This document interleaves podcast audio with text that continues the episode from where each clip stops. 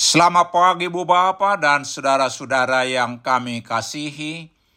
Kami dari Yayasan Badan Kerjasama Marturia mengucapkan selamat beraktivitas hari ini di dalam penyertaan Tuhan kita Yesus Kristus.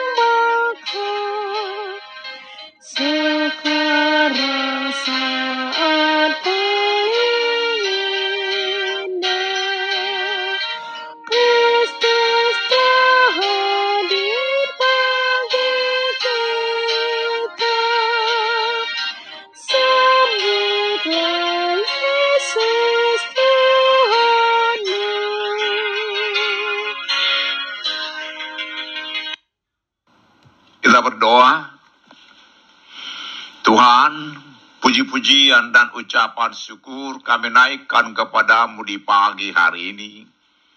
Atas kasih setia-Mu, atas berkat-berkat dan penyertaan-Mu kepada kami. Di pagi hari ini kami hendak mendengarkan dan merenungkan firman-Mu. Ungkapkan kepada kami kebenaran firman-Mu, dan tolong kami Tuhan melakukan firman-Mu dalam kehidupan kami. Di dalam nama Tuhan Yesus kami berdoa. Amin. Saudara-saudara yang dikasihi Tuhan Yesus, firman Tuhan untuk kita renungkan di pagi hari ini terambil dari dua Petrus satu ayat tiga dengan tema Tuhan adalah sumber segala sesuatu, demikian firman Tuhan. Karena kuasa ilahinya telah menganugerahkan kepada kita segala sesuatu yang berguna untuk hidup yang saleh oleh pengenalan kita akan Dia, yang telah memanggil kita oleh kuasanya yang mulia dan ajaib. Saudara-saudara yang dikasihi Tuhan Yesus, Allah punya rencana terbaik untuk setiap orang percaya. Perhatiannya tidak terbatas pada hal-hal yang rohani saja, tetapi Ia juga memperhatikan semua kebutuhan kita sehari-hari. Allah ingin agar kita menjadi orang percaya yang hidup selalu saleh dan taat pada firman Tuhan. Sebab itu Ia menganugerahkan segala sesuatu yang berguna untuk melakukan kehidupan yang saleh, yaitu pengenalan kita pada Kristus. Sebagai orang percaya, kita harus memahami bahwa kita sudah menjadi satu dengan Yesus Kristus melalui Roh-Nya yang tinggal di dalam kita. Sehingga setiap aspek kehidupan kita memiliki hubungan dengan Tuhan yang adalah sumber segala sesuatu. Saudara-saudara yang dikasihi Tuhan Yesus, kita wajib bersyukur karena telah diselamatkan oleh anugerah Allah secara cuma-cuma. Orang percaya dipanggil dan diperlengkapi untuk hidup saleh dan dilepaskan dari keinginan-keinginan jahat ayat tiga dan empat. Sebab itu kita harus sungguh-sungguh menjaga panggilan dan pilihan Allah itu ayat lima dan sepuluh. Kita harus sadari tidak ada alasan bagi seorang percaya untuk tidak hidup saleh. Mengapa? Ayat hari ini menandaskan bahwa Tuhan telah memberikan kepada kita perlengkapan yang memungkinkan dan memampukan kita untuk hidup saleh. Allah sudah memberikan kita kasih-Nya, hikmat-Nya, terutama firman-Nya untuk bisa hidup saleh. Itu sudah lebih dari cukup. Tidak perlu ditambahi dengan hikmat atau teknik duniawi. Saudara-saudara yang dikasihi Tuhan Yesus, karena itu kita diajak, mari tingkatkan kualitas iman dengan meningkatkan kebaikan, penguasaan diri, kesalehan, kasih kepada saudara seiman, dan kasih kepada semua orang. Inilah sifat ilahi, buah pengenalan kita kepada Yesus Kristus.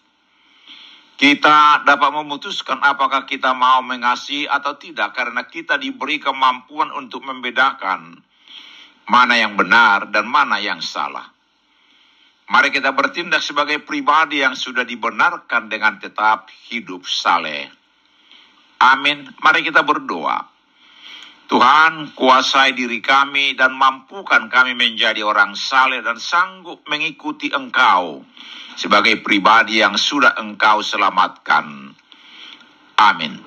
Selamat beraktivitas hari ini. Tuhan Yesus memberkati kita.